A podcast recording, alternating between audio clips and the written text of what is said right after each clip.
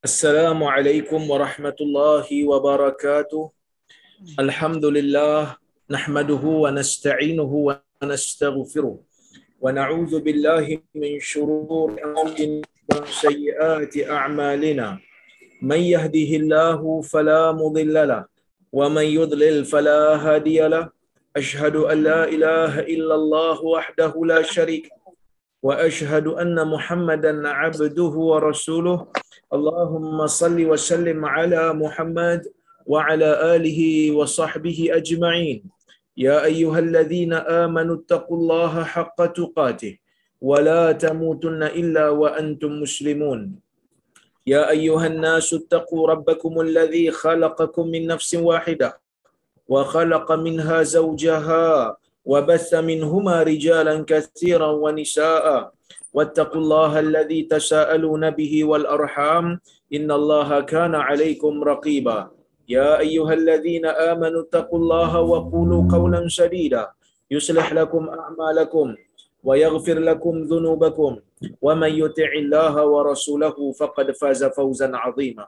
فإن أصدق الحديث كتاب الله وخير الهدي هدي محمد وشر الأمور محدثاتها wa kullu muhdatsatin bid'ah wa kullu bid'ah wa kullu bid'ah muslimin dan muslimat yang dirahmati oleh Allah Subhanahu wa taala sekalian alhamdulillah pada malam ini kita dapat bersama-sama berhimpun dalam kuliah Riyadhus Salihin karya al-Imam An-Nawawi rahimahullah. Pertamanya saya mohon maaf jugalah pada tuan-tuan kerana pada hari Khamis lepas kita tidak berjaya mengadakan kuliah, mengadakan kelas disebabkan oleh kerana uh, saya uh, baru saja pindah uh, rumah sewa daripada homestay dan pindah ke rumah sewa di Perlis.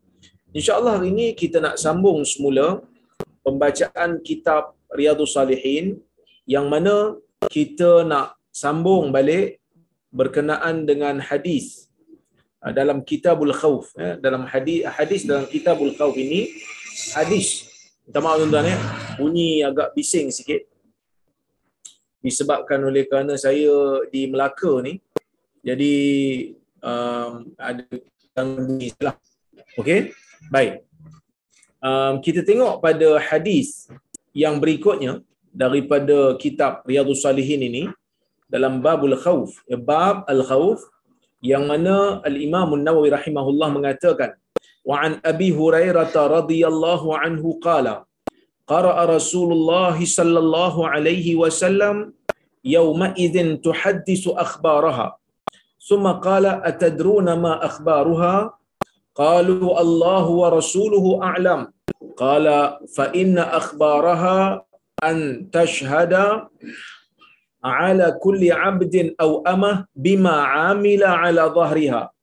تقول عملت كذا وكذا في يوم كذا وكذا فهذه أخبارها رواه الترمذي وقال حديث حسن صحيح حديث رواية الإمام الترمذي رحمه الله dan Tirmidzi mengatakan hadis ini hasan lagi sahih. Maksudnya hadis ini sahih lah. Ya, daripada yang bermaksud daripada Abu Hurairah radhiyallahu anhu dia berkata Rasulullah sallallahu alaihi wasallam pada satu hari pernah membaca yauma idzin tuhaddithu akhbaraha. Nah, ini surah al-zalzalah ayat keempat.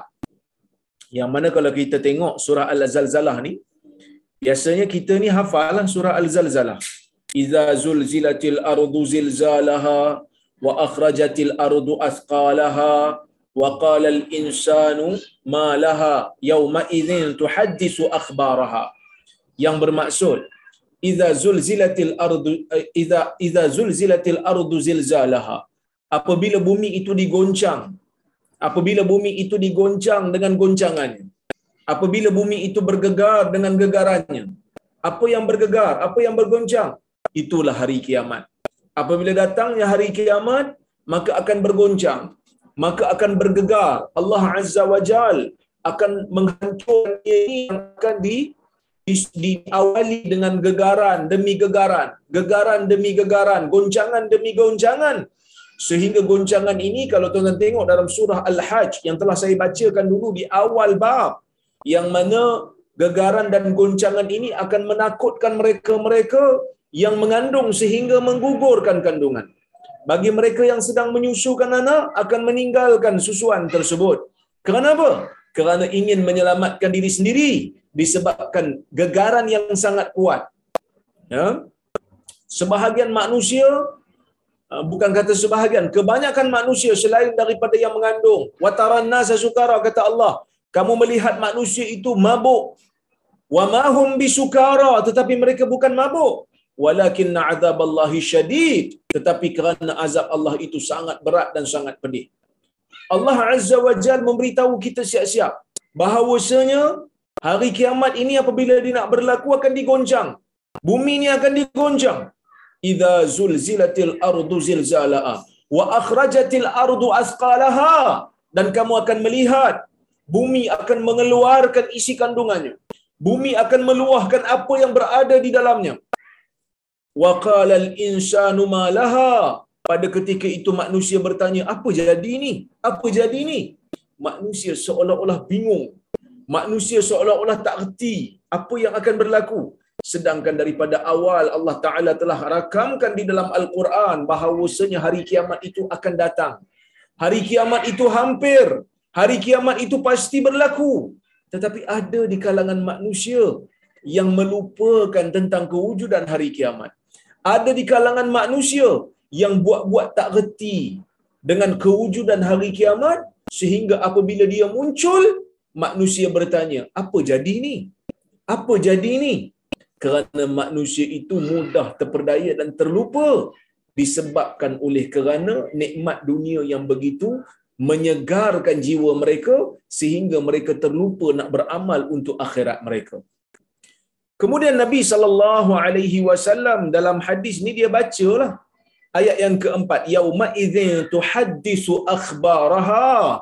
Pada hari tersebut bumi akan bercerita tentang khabar-khabarnya Allah Taala menyatakan di dalam Al-Quran ketika mana bumi mengeluarkan isi kandungannya ketika mana uh, bumi mengeluarkan apa yang berada di dalamnya ketika bumi itu digoncang dengan gegaran yang kuat tiba-tiba bumi menceritakan khabar yang pernah berlaku di atasnya. Nabi sallallahu alaihi wasallam mentafsirkan ayat al-Quran ini. Tetapi sebelum itu Nabi sallallahu alaihi wasallam bertanya pada para sahabat, "Atadruna ma akhbaruha?" Adakah kamu tahu apa itu khabarnya? Kamu tahu tak apa khabar yang akan diberikan kepada kita oleh bumi? Kamu tahu tak apa itu cerita yang akan dikhabarkan oleh bumi? Maka para sahabat berkata, Allahu wa rasuluhu a'lam. Allah dan Rasulnya lebih tahu. Seorang ulama yang mensyarahkan hadis ni bernama Ibn Allan. Dia mengatakan bila para sahabat kata Allah wa Rasuluhu a'lam, bila sahabat kata Allah dan Rasulnya lebih tahu, adakah bermakna sahabat ni tahu? Tetapi Allah dan Rasulnya lebih tahu. Kerana bila kita kata lebih tahu ni maksudnya mungkin kita tahu. Tetapi dia kata berkemungkinan mereka ini tahu tetapi mereka menundukkan diri mereka tawaduk terhadap guru sehingga mereka mengatakan Allah dan Rasul lebih tahu untuk memberitahu kami dalam masalah ini. Boleh juga kita katakan Allah dan Rasul lebih tahu bukan bermakna mereka tahu. Mereka tak tahu. Sebab itu Nabi SAW menjelaskan kepada mereka tetapi jawapan Allah dan Rasul lebih tahu ni bukan hanya pada perkara ini. Bukan hanya pada perkara yang mereka tak tahu. Allah dan Rasul lebih tahu dalam perkara yang pelbagai dalam semua perkara sama ada perkara yang mereka telah sedia tahu dan juga perkara yang mereka tak tahu. Maka sebab itu dikatakan oleh para sahabat Allahu wa rasuluhu a'lam. Allah dan rasulnya lebih tahu. Ha, jadi ada dua tafsiran lah kat situ. Ya baik. Maka Nabi sallallahu alaihi wasallam pun sebut Nabi kata qala fa inna akhbaraha an tashhada ala kulli abdin aw amah.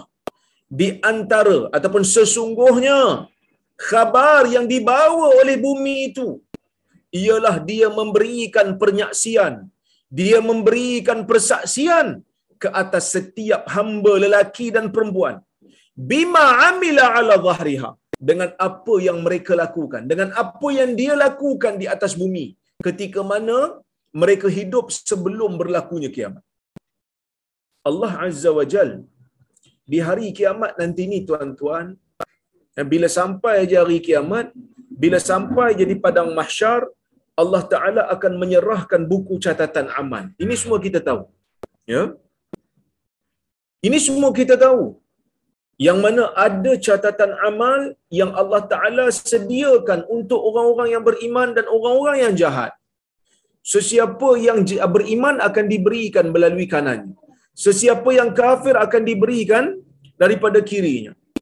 Kan, cuma ulama berbezalah kalau dia ni beriman tapi dia jahat. Nak terima belah kanan ke ataupun nak terima daripada kiri? Ada yang kata daripada belakang. Ada yang kata daripada kanan juga kerana dia beriman. Khilaf di kalangan para ulama yang mana saya telah pun hurai dalam kuliah yang lepas. Cuma bila Allah Taala telah menyediakan catatan amal. Dan kalau kita tengok dalam hadis Nabi sallallahu alaihi wasallam bercerita pada kita yang mana Allah memberikan ruang untuk bersoal jawab. Yang mana dulu kita pernah bacakan hadis tu.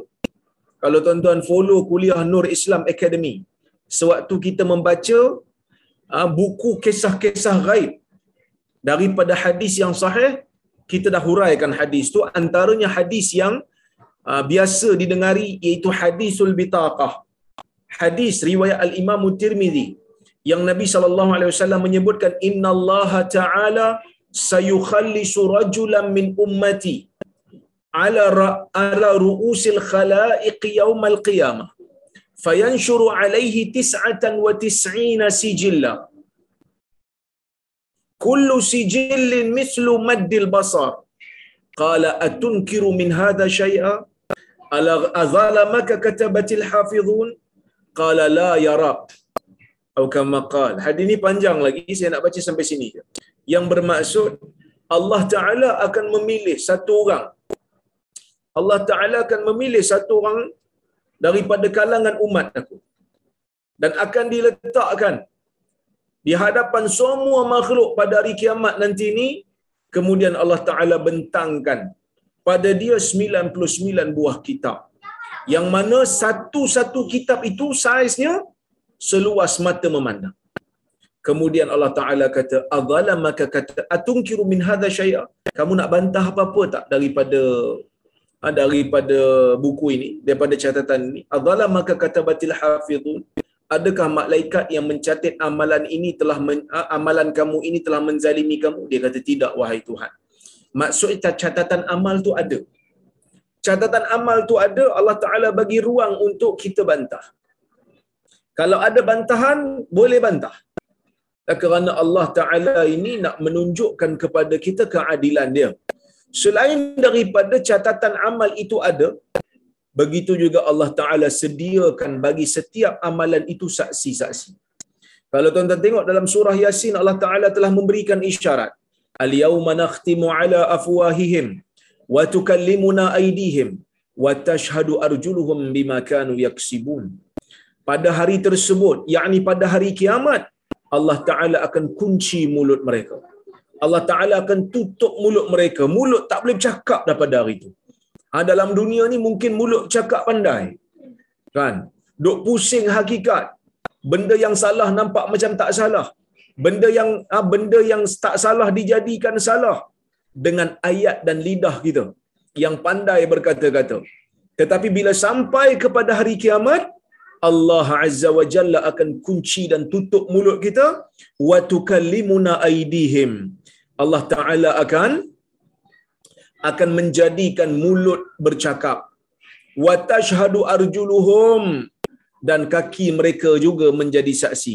Dalam hadis yang kita baca sekarang ini bumi juga akan menjadi saksi sehingga bumi berkata amilta kaza wa kaza fi yaumi kaza wa kaza Dulu masa berada di atas aku, kamu mengamalkan sekian dan sekian pada hari sekian dan sekian.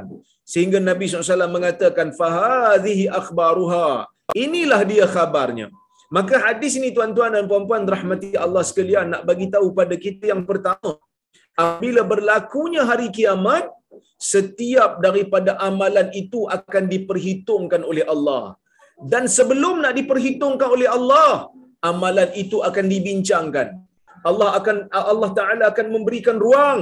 Allah Taala akan memberikan peluang kepada hamba untuk membantah jika ada bantahan yang ingin berlaku. Itu yang pertama. Yang kedua Allah Taala akan sediakan saksi bagi amalan tersebut. Bumi akan menjadi saksi tangan akan bercakap kaki juga akan menjadi saksi setiap apa yang kita lakukan di atas dunia ni jadi kalau kita nak tengok sebenarnya kalau kita nak beri gambaran yang lebih jelas ataupun yang lebih dekat, sebenarnya bumi ni kita kena bayang macam kehidupan dunia ni secara umumnya kita boleh bayang macam kita duduk dalam satu bilik yang ada CCTV. Kita kena bayang macam kita duduk dalam lift, dalam elevator yang ada CCTV. Yang mana kalau kita masuk dalam bilik yang ada CCTV, kalau kita masuk dalam lift yang ada CCTV, kita akan behave, kita akan berjaga-jaga. Nak korek hidung pun segan. Nak garu sana sini pun segan. Sebab apa? Sebab kita rasa dan kita tahu perbuatan kita sedang dirakam. Begitulah kehidupan dunia. Kita boleh katakan CCTV Allah Ta'ala berada di mana-mana. Tidak ada satu manusia yang akan terlepas daripada pengawasan Allah. Allah Azza wa Jal akan menyediakan catatan amal Allah Azza wa Jal akan menyediakan saksi bagi setiap amalan yang kita lakukan pada hari tersebut. Itu yang kedua. Yang ketiga, Allah Ta'ala nak menunjukkan keadilannya. Sebenarnya Allah Ta'ala ni tak payah tunjuk pun pada kita. Tak payah datangkan saksi pun. Dia boleh ambil je kita ni. Boleh campak dia masuk dalam syurga ke masuk dalam neraka ikut suka dia. Kerana Allah Ta'ala ni maha berkuasa. Allah Ta'ala ni maha memiliki. Kita dok baca setiap hari ni, Maliki Yaumiddin. Tuhan yang memiliki hari pembalasan. Katalah seorang bos dalam satu syarikat kan. Dalam satu syarikat ada seorang bos. Dia miliki syarikat tu 100%. Saham semua dia punya. Keputusan dia boleh buat. Dia tak payah bincang dengan siapa-siapa. Sebab company tu dia punya. Kalau dia nak buat apa pun suka kat dia. Polisi pun dia boleh buat sendiri. Itu kalau pemilik company, kalau pemilik syarikat. Bayangkan kalau Allah Azza wa Jal yang lebih dahsyat daripada itu. Semua yang ada di alam semesta ni dia punya. Semua yang berada dalam semesta ini di bawah genggaman kuasa dia. Jadi kalau Allah Ta'ala ni nak ambil kita masukkan ke dalam syurga ke, masukkan ke dalam neraka ke, Allah Ta'ala boleh buat. Tetapi di antara sifat kesempurnaan Allah Ta'ala itu, ialah berlaku adil. Allah Ta'ala berlaku adil kepada orang-orang yang zalim sehingga Allah Ta'ala memberikan balasan yang setimpal kepada mereka. Allah Ta'ala berlaku adil kepada orang kafir sehingga Allah Ta'ala memberikan balasan yang setimpal kepada mereka.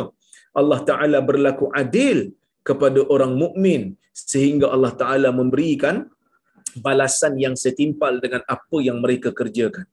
Jadi, Allah Ta'ala ini bersifat adil. Jadi kalaulah kata, adil ini, adil Allah Ta'ala ini adalah sesuatu hakikat yang kita tak boleh nafi, Allah Ta'ala memberikan sesuatu yang lebih ekstra, yang lebih, uh, kita kata yang yang menjadi bonus daripada itu, iaitu bukan saja adil, tetapi juga dilihat sebagai adil. Allah Ta'ala ini adil, tetapi Allah juga tetapi Allah juga dilihat sebagai adil. Maka sebab itu disediakan saksi. Kan disediakan saksi untuk menyaksikan, untuk kita kata memberikan persaksian terhadap amalan orang-orang yang melakukan kerja, yang melakukan amalan di atas dunia ni. Kan? Cuma ulama berbeza pendapat. Yang disaksi, yang menjadi saksi ni, yang akan dipersaksikan ini, adakah amalan yang baik ataupun amalan yang jahat? sebahagian kata amalan yang jahat. Sebab biasanya amalan yang jahat ni lah yang jadi pertikaian. Amalan yang jahat ni lah yang akan dibantah. Ada kemungkinan untuk bantah. Sebab sebab balasan kepada amalan jahat ni ialah neraka. Sesuatu yang tak ada manusia pun teringin nak masuk apabila sampai ke padang mahsyar tu nanti. Jadi maksudnya kalau Allah Ta'ala ni nak datangkan saksi, dia akan datangkan saksi kepada amalan jahat manusia. Amalan baik tak perlu saksi kerana biasanya amalan baik ni manusia akan akan mengaku walaupun tidak ada saksi. Kan? Sebab manusia memang uh, akan lega dengan dengan uh, kebaikan yang dibuat di atas dunia ni. Sebahagian ulama yang lain juga mengatakan sebenarnya dua-dua. Sebab sebab tidak ada uh, kita kata apa? Tidak ada lafaz yang menunjukkan amalan yang akan diberitahu tu hanyalah amalan yang jahat semata-mata. Bermakna kalau melakukan amalan baik pun dia akan jadi saksi. Dah kalau amalan baik nak buat apa jadi saksi sebab memang orang tak bantah. Minnah ataupun kita kata sebagai satu penghormatan. Dalam dunia dulu, kamu pergi sekian-sekian melakukan benda baik. Dalam dunia dulu, kamu melakukan sekian-sekian buat benda baik. Maka yang ni termasuk dalam penghargaan kepada orang-orang yang beriman didatangkan saksi kepada mereka apabila mereka melakukan kebaikan sebagai dasar penghargaan kepada mereka. Sebab apa? Sebab dalam dunia ni nak melakukan benda baik, manusia perlu struggle. Ha, nak mengamalkan benda baik, manusia perlu berkorban. Kadang-kadang sampai kepada satu tahap, kena hina pun. Kena caci maki pun. Bukan dah buat apa pun. Nak ajak orang kembali kepada amalan sunnah Nabi sallallahu alaihi wasallam. Ha, ini benda yang kita kena tahu berlaku khilaf di kalangan para ulama dalam masalah ini. Okey? Baik. Tuan-tuan dan puan-puan rahmati Allah sekalian, kita tengok hadis berikutnya. Kata al-Imam Nawawi rahimahullah, wa an Abi Sa'id al-Khudri, wa an Abi Sa'id al-Khudri radhiyallahu anhu qala قال رسول الله صلى الله عليه وسلم كيف أنعم وصاحب القرن قد التقم القرن واستمع الإذن متى يؤمر بالنفخ؟ فينفخ. فكأن ذلك ثقل على أصحاب رسول الله صلى الله عليه وسلم. فقال لهم قولوا حسبنا الله ونعم الوكيل. ينبر yang bermaksud daripada Abu Sa'id al-Khudri radhiyallahu anhu katanya Rasulullah sallallahu alaihi wasallam bersabda Kaifa an'am kata Rasulullah. Bagaimana aku nak gembira? Bagaimana aku nak enjoy dengan nikmat? Bagaimana aku nak rasa seronok sedangkan kata nabi ketika mana sekarang ini pemilik kita kata apa pemilik tiupan sangkakala ha, pemilik tiupan sangkakala qadil taqamal qarn dia telah pun meletakkan tiupan sangkakala itu berada di mulutnya. Siapa pemilik ni? Kalau kita tengok dalam hadis-hadis yang lain, malaikat yang bernama Israfil. Yang mana malaikat yang menjaga Israfil ni Allah Ta'ala arahkan dia untuk meniup tiupan sangkakala. Dan sekarang ini, pada waktu ini, malaikat ini telah pun meletakkan, pada zaman Nabi lagi sebenarnya, telah pun meletakkan tiupan sangkakala itu berada di mulutnya. Wastama'al idzin dan dia mendengar izin. Dalam riwayat yang lain, kalau Ibn Allan menyebutkan dalam kitab The Dalilul Falihin, dia menyebutkan setiap masa dia akan tengok pada arash. Kan, untuk melihat keizinan yang Allah Ta'ala akan berikan kepada dia. Once dia diberikan keizinan, mata yu'mar bin nafakh, fayanfuh ketika mana dia ni diperintahkan untuk ah, ketika mana dia ni diberikan perintah untuk meniupkan sangkakala maka dia akan tiup maksudnya Nabi SAW nak bagi tahu macam mana dia nak rasa seronok sebab kiamat tu hampir dah kan kiamat tu hampir dah faka'anna dhalika faka'anna dhalika thaqula ala ashabi Rasulillah SAW ah, dan perkataan Nabi sallallahu alaihi wasallam itu menjadi beban, menjadi berat kepada para sahabat. Perkataan Nabi itu jadi berat pada sahabat. Sahabat jadi takut. Kan? Maka Nabi SAW pun sebut, Qulu hasbunallah wa ni'mal wakil. Kamu sebutlah, cukuplah bagi kami Allah dan dialah sebaik-baik pengurus yang akan menguruskan kehidupan. yang akan menguruskan urusan kita. Hadis riwayat Tirmizi dan Imam Tirmizi kata hadis ini adalah hadis yang hasan. Baik, tuan-tuan dan puan-puan rahmati Allah sekalian. Para ulama berbincang berapa kali tiupan sangkakala ni berlaku? Israfil ni tiup berapa kali? Berlaku perbezaan pandangan dalam keadaan dalam kalangan ulama. Sebahagian ulama mengatakan sangkakala ni ditiupkan tiga kali. Kali pertama tiup, orang semua jadi terkejut. Kali kedua tiup, orang semua pakat mati. Kali ketiga tiup, orang semua pakat hidup balik. Bangkit daripada kubur akan dibawa ke padang mahsyar. Itu pandangan yang pertama lah. Ya. Pandangan yang per pertama. Baik. Pandangan ini berdasarkan kepada hadis riwayat Al-Imam Muttabari. Ah, pandangan ini berdasarkan kepada hadis riwayat Al-Imam Muttabari yang mana Nabi sallallahu alaihi wasallam dalam riwayat itu menceritakan di sana ada salasu nafaqat. Di sana ada tiga kali tiupan sangkakala.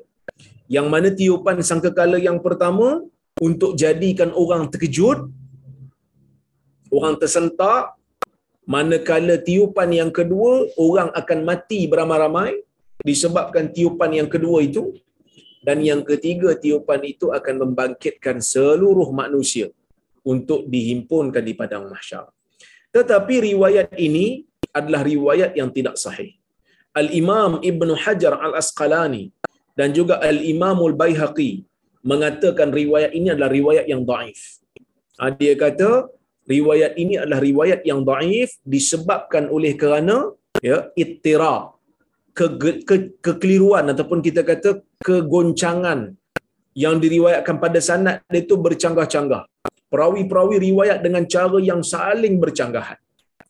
Riwayat yang tepat ataupun pandangan yang tepat dalam masalah sangkakala ini ialah tiupan tu hanya berlaku dua kali. Tiupan kali pertama manusia akan terkejut dan manusia akan mati. Yang kedua bila ditiup sekali lagi manusia akan bangkit semula akan dibawa ke padang mahsyar untuk dihisap amalan mereka. Tuan-tuan dan puan-puan rahmati Allah sekalian, timbul satu persoalan. Bukankah di dalam hadis yang lain Nabi sallallahu alaihi wasallam menyatakan kepada kita yang mana orang-orang yang beriman tidak akan dapat melihat hari kiamat.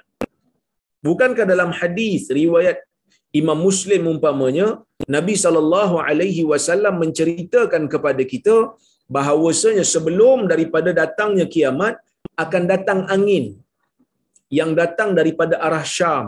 Sebuah sebahagian riwayat lain sebut datang daripada arah Yaman. Yang mana dia ni lembut lagi daripada sutra.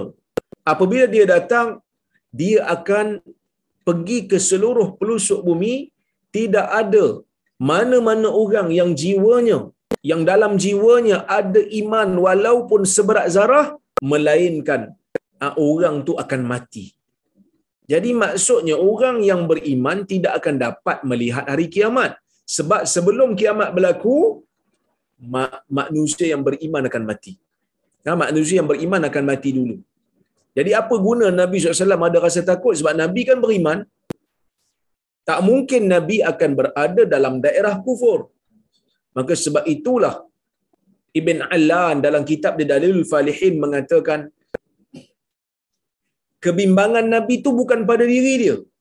Sebab Nabi SAW dalam riwayat yang lain pun menyebutkan la taqumu sa'ah hatta la yuqalu fil ard hatta la yuqala fil ard Allah Allah ataupun la ilaha illallah tidak akan bangkitnya kiamat, tidak akan berdirinya kiamat, tidak akan berlakunya kiamat sehingga kan dalam dunia ni tak ada lagi orang sebut perkataan Allah Allah ataupun la ilaha illallah.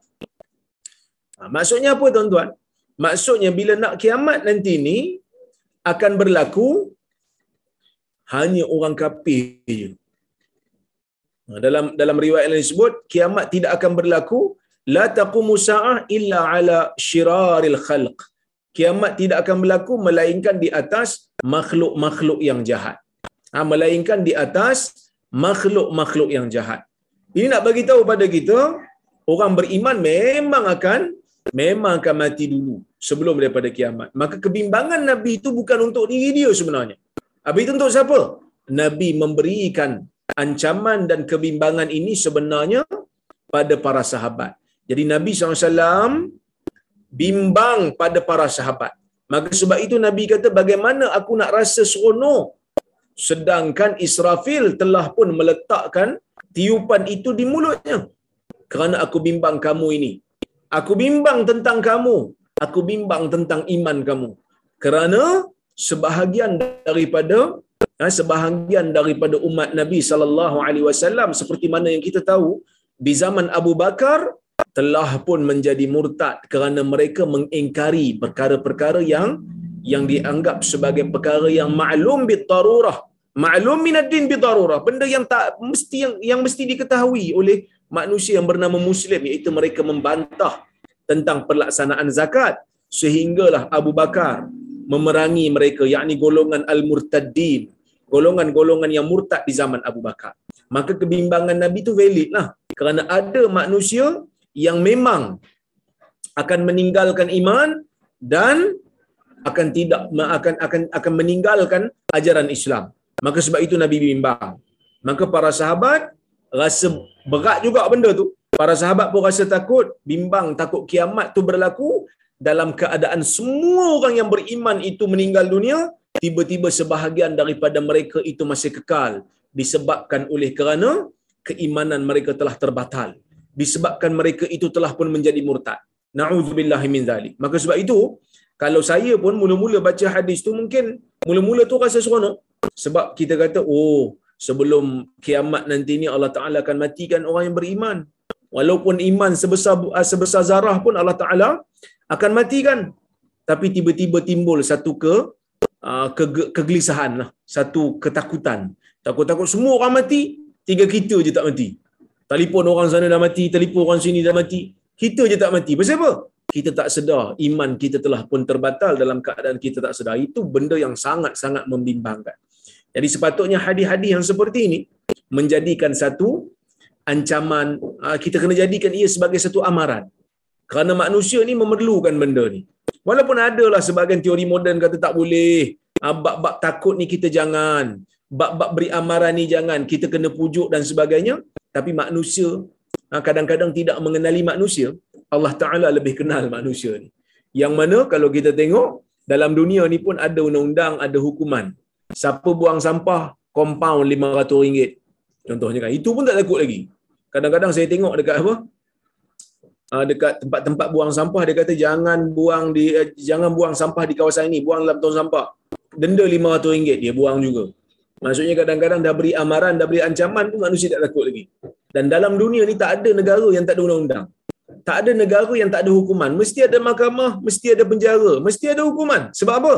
Sebab manusia itu akan menjadi takut, akan meninggalkan perkara-perkara yang tak betul, akan meninggalkan pelanggaran terhadap undang-undang apabila mereka mendengar sesuatu yang buruk akan dilaksanakan ke atas mereka kalau mereka tak mendengar tak mendengar peraturan.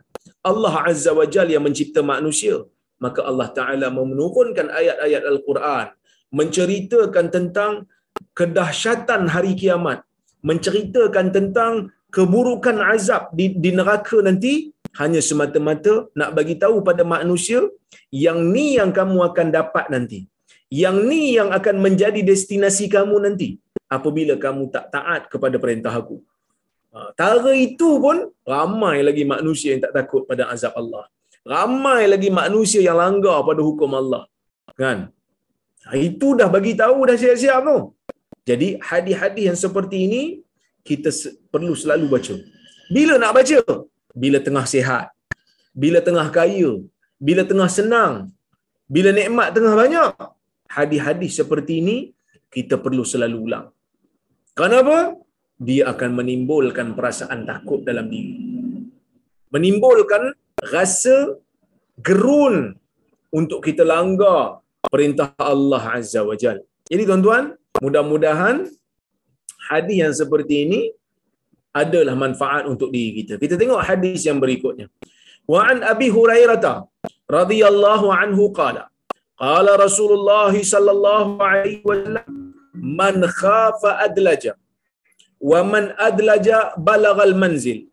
Ala inna sil'atallahi ghaliyah ala inna sil'atallahi al-jannah rawahu tirmidzi wa qala hadisun hasan. Hadis riwayat tirmidzi yang mana Imam Tirmizi mengatakan hadis ini adalah hadis yang hasan. Maksudnya daripada Abu Hurairah radhiyallahu anhu dia berkata Rasulullah sallallahu alaihi wasallam bersabda man khafa adlaj sesiapa yang takut dia akan adlaj. Dia akan jalan pada awal malam. Apa maksud jalan pada awal malam ni? Pertama takut apa? Siapa yang takut dia akan jalan pada awal malam. Maksudnya siapa yang takut kepada Allah? Siapa yang takut pada azab Allah siapa yang takut pada hukuman Allah dia akan berjalan di awal malam. Maksudnya dia akan bersungguh dalam melakukan ketaatan. Dia tak bertangguh-tangguh. Macam orang nak musafir dia tak bertangguh musafir sehingga ke hujung malam. Dia akan bermusafir seawal. Sebab dia takut yang dia tidak akan sampai ke hujung malam. Takut tak boleh sampai destinasi tepat pada waktu. Maka dia keluar awal walaupun dia tahu hari dah malam tapi dia keluar awal dia tak nak tunggu di akhir malam ataupun dia tak nak tunggu esok siang.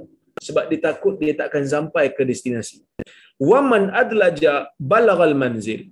Sesiapa yang uh, keluar pada awal malam dia akan sampai ke, ke tempat dia tinggal. Siapa yang sampai di awal malam dia akan tem, uh, dia akan tem, sampai kepada tempat yang dia rasa aman tempat yang tidak ada ketakutan padanya. Maksudnya siapa yang takut pada azab Allah dia akan bersungguh dalam ibadat dia akan bersungguh dalam ketaatan dia akan betul-betul buat apa yang Allah Taala suruh dan apabila dia takut apabila dia bersungguh dalam taat dia akan selamat. Dia akan selamat daripada azab Allah. Maka Nabi SAW bagi tahu kepada kita ala inna sil'atallahil ghaliyah ala inna sil'atallahi ghaliyah ketahuilah. Sesungguhnya barangan Allah. Sesungguhnya barang jualan barang dagangan daripada Allah taala itu mahal. Apa maksudnya? Nabi sendiri bagi tahu ala inna sil'atallahil jannah ketahuilah. Sesungguhnya barang dagangan Allah taala itu adalah syurga. Nabi nak bagi tahu apa ni? Nabi nak bagi tahu kat kita syurga itu adalah sesuatu yang mahal. Syurga ni perlu dibeli. Dalam hadis yang lain Nabi sallallahu alaihi wasallam menyebutkan Nabi kata dalam hadis tersebut Nabi kata wal qur'anu hujjatul laka aw alaik. Hadis itu panjang. Saya baca di tengah-tengah. Nabi SAW bersabda dalam hadis tu wal qur'anu hujjatul laka aw alaik ataupun saya ambil awal sikit. Was salatu nur. Was sadaqatu burhan. Salat itu adalah cahaya. Sedekah itu pula adalah bukti keimanan. Was sabru dhiya. Dan kesabaran itu adalah kepanasan. Cahaya panas. Kenapa cahaya panas? Sebab sabar ni dia perlu pada tahan diri. Sabar ni dia memerlukan kepada pengorbanan. Sesuatu yang menyakitkan, sesuatu yang Allah Ta'ala bagi kat kita, yang kita sayang, tiba-tiba hilang. Kesakitan yang Tuhan bagi, ia memerlukan kepada pengorbanan untuk menahan diri. Kita hanya sebut benda yang meredakan Allah sahaja. Kan? Jadi ia memerlukan kepada kepanasan diri untuk tahan. Kemudian Nabi SAW menyebutkan di hujung Nabi kata, Wal Qur'anu hujjatul laka aw alaik. Quran menjadi hujah untuk membela kamu dan Quran juga boleh menjadi hujah untuk mengambil tindakan ke atas kamu. Maksudnya apa? Maksudnya orang nak masuk syurga ni dia perlu beramal. Sebab itu ahli sunnah wal jamaah dia kata apa? Al-iman qaulun wa amal. Keimanan itu perkataan dan amal. Perkataan yang kita sebut pada lidah dan amalan dia kata. Amalan ni ada dua lah. Amalan jiwa iaitu kepercayaan dan amalan anggota. Tidak mungkin seseorang itu dapat membuktikan keimanan dia tanpa dia beramal apa-apa. Dia kata dia beriman tapi apa pun tak buat. mengucap pun tidak, berzikir pun tidak, tasyahud pun tidak, syahadah pun tak.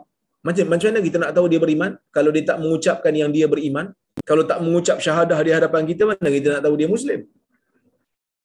Kan? Jiwa dia pun tak nak mengaku tentang akidah Islam. Amalan dia pun tak buat. Solat pun tidak, puasa pun tidak, haji pun tidak, sedekah pun tidak. Apa pun yang Allah Ta'ala perintahkan tidak. Maka dia tak tak mampulah nak buat apa-apa. Tak bolehlah dia kata dia beriman. Kerana Nabi SAW kata, setiap daripada orang yang beriman mesti adalah amalan dia. Salatun nur, salat itu cahaya Nabi kata. Cahaya sama ada cahaya itu cahaya hakiki. Bila sampai ke akhirat nanti orang beriman akan diberikan cahaya untuk meniti sirat. Orang yang beriman akan diberikan cahaya untuk meniti sirat sebab sirat tu gelap. Ada orang yang tak ada cahaya langsung. Orang jahat, orang munafik tak ada cahaya. Tapi orang beriman diberikan kerana mereka salat. Anggota wuduk mereka juga akan bercahaya di hari kiamat. Yang Nabi SAW akan kenal kita melalui cahaya yang berada di anggota tersebut. Wasadaqatu burhan. Ada orang yang beri, beri, sedekah. Bila orang tanya pasal apa kau beri sedekah? Kerana aku mengharapkan pahala daripada Allah. Yang mana pahala ni kita bukan nampak. Bila kata kenapa nak pahala? Kenapa nak pahala? Dia kata nak dapatkan syurga. Orang nampak ke syurga? Tuan-tuan, kita mana pernah nampak syurga? Kita tak pernah nampak syurga. Syurga macam mana pun kita tak tahu. Yang kita tahu, Allah Ta'ala kata dalam syurga ni ada nikmat. Dalam syurga ni ada sungai. Dalam syurga ni ada makanan dan minuman yang sedap-sedap. Tapi macam mana kita tak tahu. Kan? Tapi kita beriman tak dengannya, kita beriman. Teringin nak, masuk, kita teringin. Pernah tengok ke tak? Pernah tengok. Untuk apa nak dapatkan syurga ni? Nak dapat selesa. Macam mana nak dapatkan syurga? Ha, sebab itulah saya solat. Sebab itulah saya bagi sedekah. Sedekah ni tuan-tuan, ialah satu perbuatan memberikan sesuatu yang menjadi milik kita dalam dunia kepada orang tanpa mengharapkan apa-apa balasan. Kan? Maksudnya kita dapat sesuatu dengan cara yang susah. Kita memerlukan sesuatu lah kita punya. Biasanya kita nak dapatkan sesuatu tu kita kena kerja. Banting tulang, pecah peluh. Kita dapat lah. Bila kita dapat, kita bagi ke orang. Buat apa nak bagi ke orang? Kalau kita bagi dalam perniagaan, kita nak dapatkan pulangan, nak dapatkan keuntungan. Tapi, sedekah ni, kita bagi, kita bukan nak dapatkan pulangan di dunia. Kita nak dapatkan pulangan, kita nak dapatkan pulangan yang kita sendiri tak nampak. Hanya berdasarkan kepada keyakinan. Dan yang paling banyak bersedekah, yang paling yang paling kuat bersedekah tuan-tuan, orang Islam. Jadi dulu saya pernah pergi, uh, dua tahun sudah saya pergi ke UK kebetulan sebelum daripada PKP ya. Sebelum daripada PKP um, saya pergi ke UK kebetulan ada jemputan program di sana. Saya tengok ada orang-orang putih ini di tepi-tepi jalan mereka meminta sedekah. Minta sedekah dalam keadaan mereka pakai tudung tanya pada orang-orang yang duduk di UK dia kata ini golongan gypsy ke apa dia orang sebut Maksudnya dia orang ni datang daripada Eropah Timur. Daripada negara-negara miskin Eropah lah, Eropah Timur ni. Dan kebanyakan mereka bukan Islam pun. Kebanyakan daripada mereka bukan Islam pun. Mana dia orang tahu bukan Islam? Suruh baca Fatihah pun tak tahu. Kan? Suruh baca syahadah pun tak tahu, ayat kursi pun tak tahu. Bukan kata di bukan kata di UK je. Negara kita pun sama. Kadang-kadang orang ambil kutip derma nak buat mahat tahfiz umpama. Di Bangladesh lah, di India lah, di Pakistan lah. Kan ada dalam video di viral kan. Suruh baca apa? Fatihah pun tak tahu. Kan? Suruh baca ayat kursi pun tak tahu. Suruh istighfar pun tak tahu.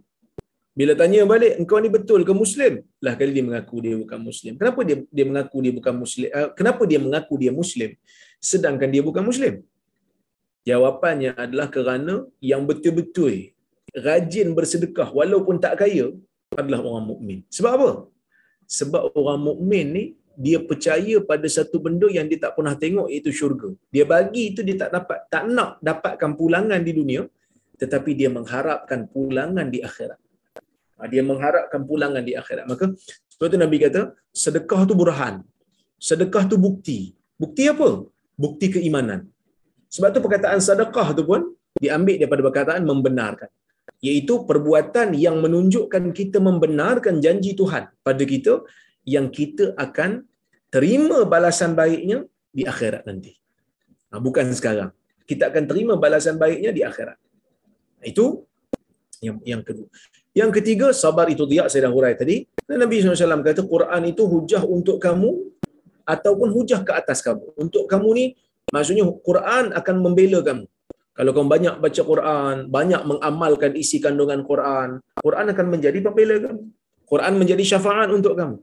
Tetapi kalau kamu melanggar Al-Quran, kamu tidak menghormati Al-Quran, kamu meninggalkan ajaran-ajaran Al-Quran, maka Quran akan menjadi hujah untuk mengambil tindakan ke atas, untuk Allah Taala mengambil tindakan ke atas kamu. Kemudian Nabi SAW menyebutkan, kullun nasi uh, kullun nasi yaghdu. Setiap daripada manusia itu akan keluar pada waktu pagi. Setiap daripada manusia ini akan keluar pada waktu pagi, faba'i'un nafsahu akan menjual dirinya. Daripada manusia kata Nabi sallallahu alaihi wasallam akan keluar pada waktu pagi akan menjual diri. Menjual macam mana? Menjual diri dengan amalannya. Menjual diri kepada Allah dengan amalan. Famu'tiquha au mubiquha. Hadis riwayat Muslim. Sebahagian daripada mereka menjual amalan baik kepada Tuhan. Maka mereka berjaya membebaskan diri mereka daripada azab api neraka. Au mubiquha sebahagian yang lain pula menjual diri mereka dengan amalan yang jahat. Sebahagian yang lain menjual diri mereka dengan sesuatu yang Allah Taala murka. Dengan melanggar larangan-larangan Allah, maka mereka akan membinasakan diri mereka.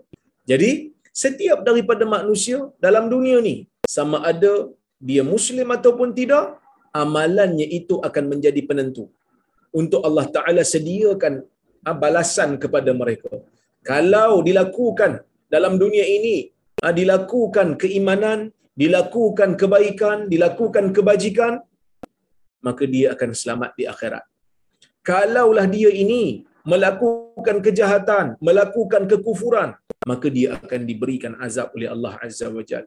Maka sebab itu Nabi kata, ala inna sil'atallahi ghaliyah. Ketahuilah, sesungguhnya barang dagangan Allah Ta'ala itu sangat mahal. Kenapa mahal? Kerana syurga itu nikmatnya tidak ada tandingan. Kenapa mahal? Kerana syurga itu merupakan perkara yang sangat-sangat sangat-sangat bernilai. Nikmatnya tidak tertanding. Tidak ada mana-mana jiwa pun pernah membayangkan apa itu syurga. Kalau kita dapat bayang tu bukan syurga. Kerana syurga ini apa yang tidak terbayang oleh akal akan nikmatnya. Itulah syurga. Jadi tuan-tuan dan puan-puan rahmati Allah sekalian, kalau kita tengok eh, dalam takdir Allah Taala ini juga kita boleh faham kenapa Allah Subhanahu Wa Taala mengeluarkan Adam alaihi salam daripada syurga. Kita semua tahu Adam alaihi salam merupakan nabi yang Allah Taala pernah letak dia dalam syurga. Walaupun ada khilaf di kalangan para ulama, syurga yang Allah Taala letak Adam ni syurga yang kita akan masuk nanti ke insya-Allah ataupun syurga lain. Ada sebagian kata syurga lain, tetapi pendapat yang sahih itulah syurganya. Syurga yang sama. Jadi kenapa Allah Taala keluarkan Adam daripada syurga sedangkan Allah Taala kan Maha tahu yang Adam akan kembali ke syurga semula. Hawa juga akan kembali ke syurga balik. Kenapa Nabi Adam perlu keluar? Kata Imam. Imam Ibn Qayyim rahimahullah. Dalam kitab dia Shifa'ul Alil dia mengatakan Allah Azza wa Jal telah memperjalankan dunia ini dengan satu ketetapan. Iaitu tidak ada orang yang akan mendapat nikmat syurga melainkan setelah dia menjalani pengorbanan dan kesusahan. Ya. Supaya dia rasa dalam dunia ini bebanan hukum perintah-perintah Allah yang perlu dilaksanakan. Walaupun Nabi Adam itu akan kembali ke syurga semula, tetapi Allah Taala punya hikmah mengeluarkan Adam daripada syurga supaya dia turun ke dunia untuk menjadi muslim, untuk menjadi mukmin, untuk menyembah Allah. untuk menjalankan tanggungjawabnya sebagai seorang hamba. Rasa penat dan rasa beban dengan hukum yang Allah Ta'ala bagi kat dia. Kemudian barulah dia masuk ke dalam syurga. Jadi kita orang beriman ni pun sama. Allah Ta'ala bebankan kita dengan hukum. Negara yang panas. Negara yang tak ada empat musim. Berpeluh-peluh. Tiba-tiba orang perempuan kena tutup aurat. Kena berkelubung. Kena pakai tudung. Pakai pakaian yang tebal. Tak nak bagi jarang. Tak nak bagi ketat. Semua itu adalah bebanan hukum. Tetapi semua itu akan diganjari oleh Allah Azza wa Jalla dengan syurga. Begitu juga dengan Muslim yang yang yang yang perlu bersalat. Yang mana mereka perlu bangun. Mereka perlu bangun pada waktu pagi untuk melaksanakan salat subuh. Ha, mereka perlu perlu melaksanakan salat zuhur. Mereka perlu melaksanakan salat isyak dah waktu ngantuk-ngantuk waktu waktu malam kena pergi salat isyak pula dah. Kan? Kenapa? Kerana Allah Taala nak mengganjarkan kita dengan ganjaran yang sangat-sangat bernilai, iaitu syurga. Yang mana bila mana kita masuk aja dalam syurga, kita akan rasa semua bebanan hukum yang Allah Taala bagi kat kita itu merupakan satu benda yang sangat berharga. Berbaloi. Kenapa berbaloi? Kerana walaupun kita terasa terbeban dengan hukum, tetapi apa yang Allah Ta'ala beri, lebih dahsyat daripada apa yang kita amal. Kerana apa yang Allah Ta'ala akan beri, lebih bernilai daripada apa yang kita lakukan di atas ini. Kita tengok hadis yang terakhir dalam bab ni. Wa an Aisyah al-Imam An-Nawawi rahimahullah berkata, wa an Aisyah radhiyallahu anha qalat sami'tu رسول الله صلى الله عليه وسلم يقول يحشر الناس يوم القيامة حفاة عراة غرلا قلت يا رسول الله الرجال والنساء جميعا ينظر بعضهم إلى بعض قال يا عائشة الأمر أشد من أن وفي رواية الأمر أهم من أن ينظر بعضهم إلى بعض muttafaqun alaih. Hadis riwayat Bukhari dan Muslim. Yang bermaksud daripada Aisyah radhiyallahu anha, dia berkata saya mendengar Rasulullah sallallahu alaihi wasallam bersabda, "Yuhsyarun nasu yaumal qiyamah." Manusia akan dihimpunkan pada hari kiamat. Manusia akan dihimpunkan. Siapa himpun? Allah Taala himpun. Tak perlu bagi tahu pun kita tahu.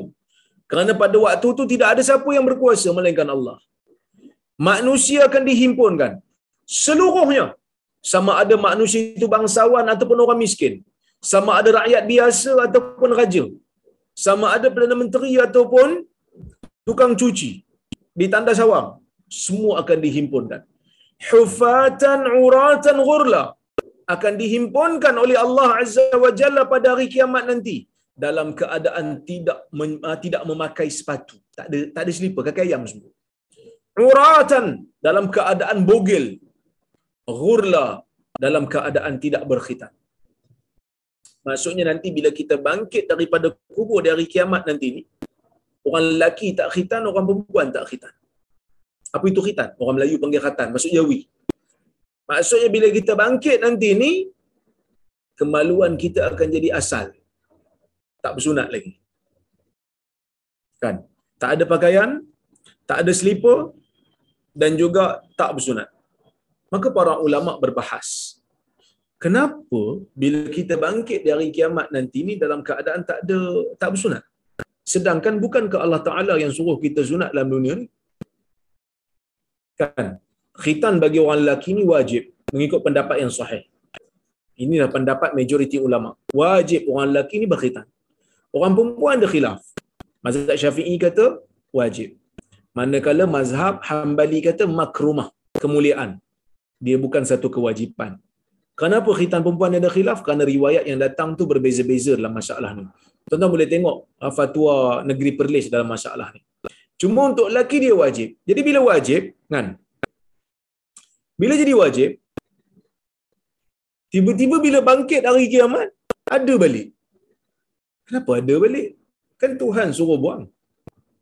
Khitan ni daripada zaman Nabi Ibrahim dah ada dah. Allah Ta'ala suruh dia khitan umur 80 tahun, dia pun khitan dia pun khitan. Nak bagi tahu Nabi Ibrahim ni taat kepada Allah lah. Apa saja Allah Taala suruh dia buat walaupun umur 80 tahun Allah Taala kata khitan, khitan dia. Okey. Antara hikmah Allah Subhanahu Wa Taala membangkitkan kita di hari kiamat dalam keadaan tidak berkasut. Itu kita tahulah. Kerana kita ditanam di dalam kubur tak ada kasut. Bila kita tak berpakaian, Allah Taala nak memberikan isyarat. Kita lahir dalam dunia tak berpakaian, kita dikembalikan ke ke, ke apa? Ah, ke akhirat nanti pun tidak berpakaian. Nak membuktikan kepada kita yang memberikan kita pakaian ni Allah. Sebab itu dalam hadis kursi Allah Taala sebut. Allah Taala kata, "Ya ibadi kullukum 'ar illa man kasautu. Fastaksuni aksukum." Atau kama qala hadis riwayat Muslim. Wahai hamba-hambaku, semua di kalangan kamu ni bugil. Tak ada pakaian. Lahir dalam keadaan tak ada pakaian. Dan akulah yang memberikan kamu pakaian. Mintalah daripada aku pakaian, aku akan berikan kamu pakaian. Ya, itu yang kedua. Yang ketiga, tiba-tiba kita dah sunat dalam dunia. Kita dah berkhitan dalam dunia. Tiba-tiba Allah Ta'ala bagi kita tak ada pakaian. Uh, tak ada apa, tak ada, uh, tak bersunat balik. Kenapa? Jawapannya adalah Allah Ta'ala ini nak menunjukkan kepada kita apa saja yang kita kerjakan di dalam dunia ini, semuanya itu hanyalah sementara. Bila sampai ke negeri akhirat, dia tak akan kekal. Bila sampai ke akhirat, dia tak akan kekal. Maka sebab itu bila kita beramal di dalam dunia ini, amalan itu hanya bersifat sementara. Jadi bila kita khitan dalam dunia, kan, bila kita khitan dalam dunia, dia akan jadi sementara. Bila sampai ke akhirat, ada balik benda. Kerana Allah Subhanahu Wa Taala akan cipta semula nak bagi tahu kepada kita amalan kamu tidak kekal. Yang kekal hanyalah Allah Azza wa Jal. Allah Taala saja yang kekal. Ha? Syurga dan neraka. Yang lain semua bersifat sementara. Jadi bila bangun dalam keadaan tidak ada kasut, tidak ada pakaian, dalam keadaan tidak berkhitan, Aisyah radhiyallahu anha terus bertanya Nabi sallallahu alaihi wasallam. Dia kata qultu saya bertanya, ya Rasulullah, wahai Rasulullah, ar-rijal wan nisa jami'an yanzuru ba'dhum ila ba'd? Ya Rasulullah, lelaki-lelaki dan perempuan-perempuan, adakah kesemua mereka akan melihat sebahagian yang lain? Adakah sebahagian mereka akan melihat kepada sebahagian yang lain? Maksud kalau tak ada pakaian, tak ada selipar, tak bersunat, semua pakai tengok aurat masing-masing. Maka Nabi SAW mengatakan, Ya Aisyah, wahai Aisyah, Al-amru asyaddu mi ayyuhimmahum dalik. Urusan pada hari itu lebih dahsyat daripada mereka nak pening-pening kepala tengok aurat orang. Dalam riwayat yang lain sebut, Al-amru aham. Urusan pada hari itu lebih penting daripada sebahagian mereka nak tengok pada sebahagian yang lain. Tuan-tuan dan puan rahmati Allah Subhanahu wa taala sekalian, hadis nak bagi tahu kita apa dia? Hadis nak bagi tahu pada kita yang pertama, manusia pada hari kiamat nanti ni memang bangun dalam keadaan tidak berpakaian. Yang kedua, manusia ni bila bangkit, ya, mereka bangkit dalam keadaan mereka gelisah. Mereka bangkit dalam keadaan mereka susah hati. Sebab susah hati? Susah hati takut amalan sendiri ni banyak ke tidak. Takut kepada Allah Subhanahu Wa Taala. Dan yang ketiga, Hadis ini juga nak buktikan pada kita bila jawapan Nabi SAW kepada Aisyah begitu. Yang ketiga, ukuran akhirat ataupun pertimbangan akhirat kadang-kadang tidak sama dengan dunia. Sebab itu Allah Subhanahu Wa Taala bagi tahu pada kita cara kiraan tahun di akhirat tak sama dengan dunia. Kan? Ah, bagaimana kiraan orang kata apa? Kiraan ah, masa pun tak sama. Begitu juga dalam di padang mahsyar nanti tidak ada lagi perasaan malu apabila bangkit tidak berpakaian kerana perhitungan akhirat ataupun keadaan di akhirat tak pernah dibayangkan kedahsyatannya oleh manusia sehingga manusia tak peduli lagi dah maka sebab itu Allah Subhanahu wa taala sebutkan di dalam al-Quran al-yauma yafirrul mar'u min akhi wa ummihi wa abihi wa sahibatihi wa bani. Yauma yafirru sorry. Yauma yafirrul mar'u min akhi. Pada hari tersebut pada hari kiamat tu nanti Allah Subhanahu wa taala akan menjadikan seseorang itu akan lari daripada daripada akhi daripada saudara kandung hmm, mula-mula Allah Taala kata tengok eh seimbangnya ayat Allah Subhanahu wa taala dia kata yauma yafirrul mar'u min akhi pada hari tersebut ya pada hari tersebut akan larilah seseorang itu daripada daripada saudara kandung. Kenapa dia lari? Sebab dia takut dia akan bertanggungjawab ha, terhadap apa yang saudara kandung dia buat. Yauma yafirru mar'u min akhi. Mungkin orang kata alah saudara kandung memanglah dia tak sayang mana pun. So dia boleh tinggalkan wa ummihi wa abi. Dia juga meninggalkan ibunya dan dia juga akan lari daripada ayahnya. Maksudnya bukan sekadar saudara kandung je ditinggalkan, ayah dia ditinggalkan, ibu dia pun ditinggalkan. Alah tak apalah ibu ayah ni pun kadang-kadang bukan rapat kita duduk berapa lama je lepas tu masuk asrama lepas tu pergi kerja masuk universiti lepas tu kerja tak rapat sangat pun wasahibatihi tu dia meninggalkan juga pasangannya. Pasangan yang kongsi hidup dengan dia. Yang dia dapat anak dengan isteri dia. Tinggalkan. Oh mungkin tak sayang nak isteri kot boleh tinggal je. Wabani dan juga anak-anak. Anak-anak yang menjadi keturunan dia. Jadi Allah Taala susun tu. Bermula daripada saudara jauh sehingga kepada saudara yang dekat ibu ayah sehingga kepada isteri dan sehingga kepada keturunan sendiri iaitu anak yang terbit daripada benih kita sendiri maka pada hari itu hari yang sangat dahsyat hari yang manusia tak fikir pasal orang lain tak ada ruang dah kalau diri sendiri ah, kalau apa mak ayah sendiri pun tak peduli kalau saudara mara sendiri tak peduli isteri sendiri tak peduli anak-anak tak peduli maksudnya diri sendiri pun tak ada risau dah nak pergi tengok pada aurat orang lain. Tak ada semangat dah nak pergi tengok ha? Nak pergi tengok aurat orang lain. Sebab apa? Sebab pada hari itu setiap daripada manusia takut dengan apa yang akan menimpa mereka. Wallahu subhanahu wa ta'ala a'lamu bisawab. Mudah-mudahan apa yang saya sampaikan pada malam ini memberikan kita manfaat uh, untuk kehidupan kita sebagai seorang uh, Muslim insyaAllah. Hmm. Saya tengok kalau ada soalan eh.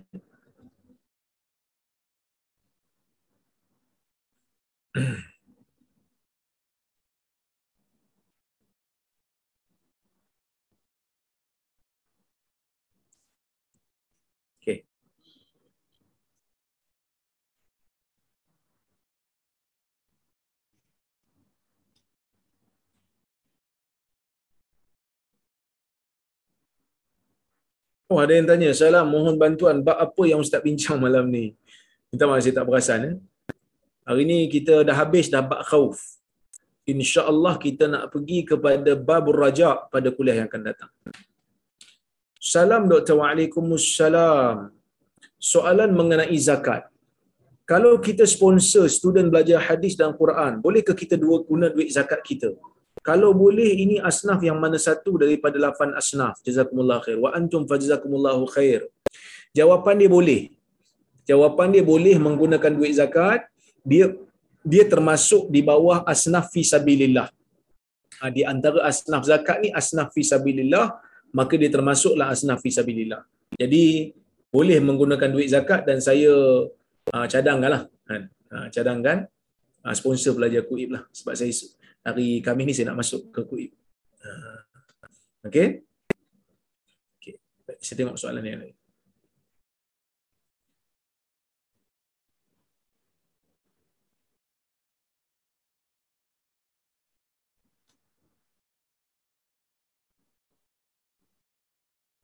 Salam. Waalaikumsalam. Saya juga ingin bertanya tentang zakat.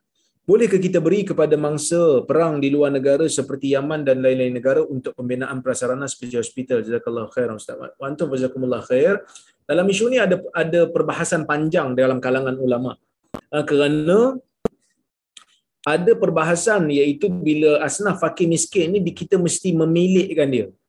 Kita kena bagi dia pemilikan. Maksudnya bila kita bagi sesuatu, kita bagi duit, kita bagi berah. Kalau bina hospital umpamanya, bina prasarana, ha, maka apa ni dia bukan jadi milik dia jadi milik kerajaan Jadi adakah boleh ataupun tidak, maka ia menimbulkan perbalahan di kalangan ulama semasa. Tapi wallahu taala alam jika keadaan darurat sehingga kan kita tidak ada ruang lain untuk menyediakan hospital kepada mangsa perang sehingga kalau tak dibina akan meninggalnya manusia maka kita boleh mengambil pendapat yang minoriti iaitu yang tidak mensyaratkan pemilikan pada asnaf fakir miskin untuk kita bina hospital, untuk kita bina prasarana, untuk kita berikan kemudahan kepada mereka untuk rawatan terhadap mereka. Jadi isu ni bagi saya uh, berbalik kepada isu maqasid syariah iaitu kita nak menghidupkan nyawa. Lebih penting lagi ya? Wallahu a'lam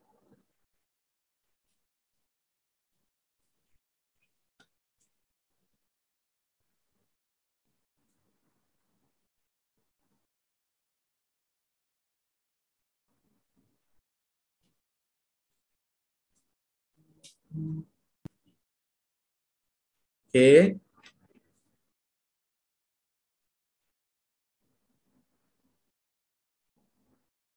Assalamualaikum Dr. Waalaikumsalam. Lepas salat fardu jemaah saya wirid sendirian ikut sunnah. Tapi bila doa saya join balik jemaah. Adakah itu bidang? Ber, berdoa ni sebenarnya tak ada masalah. Doa ni bila-bila masa pun boleh. Tetapi doa selepas salat secara beramai-ramai dengan satu suara tidak ada petunjuk daripada Nabi SAW bahawa ia dilakukan secara berterusan. Sekali-sekala okeylah bila dilakukan seterus ataupun berterusan sehingga orang menganggap itu adalah sebahagian daripada salat, sebahagian daripada tata cara salat, maka ia termasuk dalam bidah. Idhafiyah. Wallah. Assalamualaikum Dr. Rara. Waalaikumsalam. Saya ada terima katanya hadis yang berbunyi sesiapa yang memberitakan ketibaan bulan Rejab maka haram neraka untuknya. Hadis ni bunyi macam palsu. Harap doktor pastikan. Betul hadis dah ada hadis palsu tidak ada riwayat yang sahih berkenaan dengan fadilat rejab mengikut Ibn Hajar dan juga Ibn Qayyim melainkan hanyalah pada puasa. Tidak ada riwayat-riwayat yang yang yang yang sahih berkenaan dengan kelebihan rejab melainkan hanya puasa. Selain daripada itu dia sama macam bulan-bulan lain juga. Ya.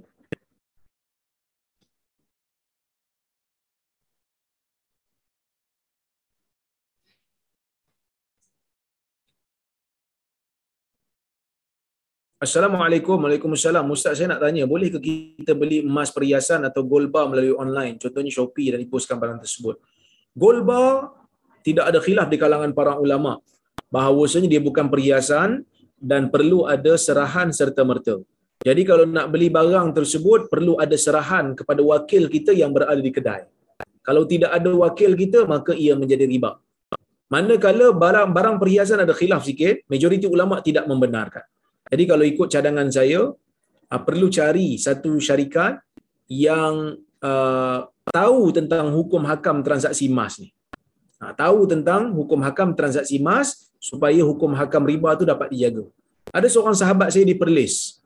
Uh, dia ada kedai, dia ada orang kata apa ada buat perusahaan emas ni, barang kemas dan dia ikut hukum hakam syariah dan dia memang ustaz. Dia belajar di Universiti Yarmouk Jordan. Nama kedai dia tu Sab Nuha. Kalau nak beli barang daripada nak beli barang emas secara post boleh beli melalui dia. Saya tak ada share, saya tak ada untung apa. Just bagi tahu untuk hukum saja, dia akan lantik mana-mana orang untuk menjadi wakil kita serah kepada orang tu barang tersebut lepas tu baru di diserahkan pada kita. Ha, cuma kena pastikan betul-betul lah dia post tu post yang selamat lah takut barang hilang nanti rugi pula kita. Allahuakbar.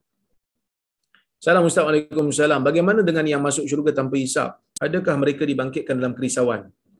Seperti mana cerita oleh ustaz tadi. Ha, kalau mereka yang dipilih oleh Allah masuk syurga tanpa hisap mereka tidak adalah ketakutan kerana mereka memang termasuk dalam golongan yang saleh. Sama juga para anbiya. Mereka tidak adalah ha, kerisauan kerana mereka apa ha, kerisauan pada diri mereka kerana mereka itu dipilih oleh Allah Subhanahu wa taala sebagai nabi dan mereka itu dimuliakan oleh Allah Subhanahu wa taala. Baik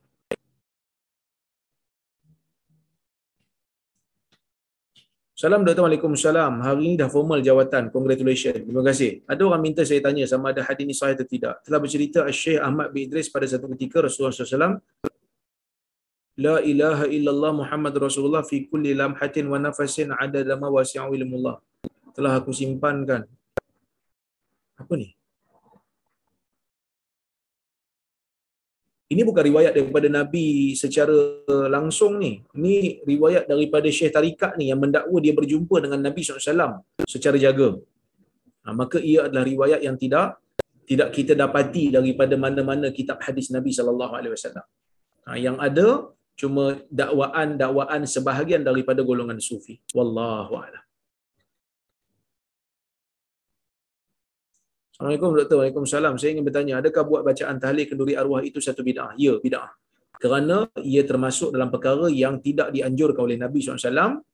Um, dalam mazhab Hanafi juga menentang benda ni, dalam mazhab uh, Syafi'i juga menentang. Kerana sunnahnya bukan keluarga si mati buat makan, tetapi jiran bagi makan kepada keluarga si mati. Berdasarkan kepada hadis, isna'u li ali Ja'far ta'aman fa innahu qad ja'ahum ma yashghuluhum. Kama qala buatlah makan kepada keluarga Ja'far kerana telah datang kepada mereka perkara yang menyibukkan mereka.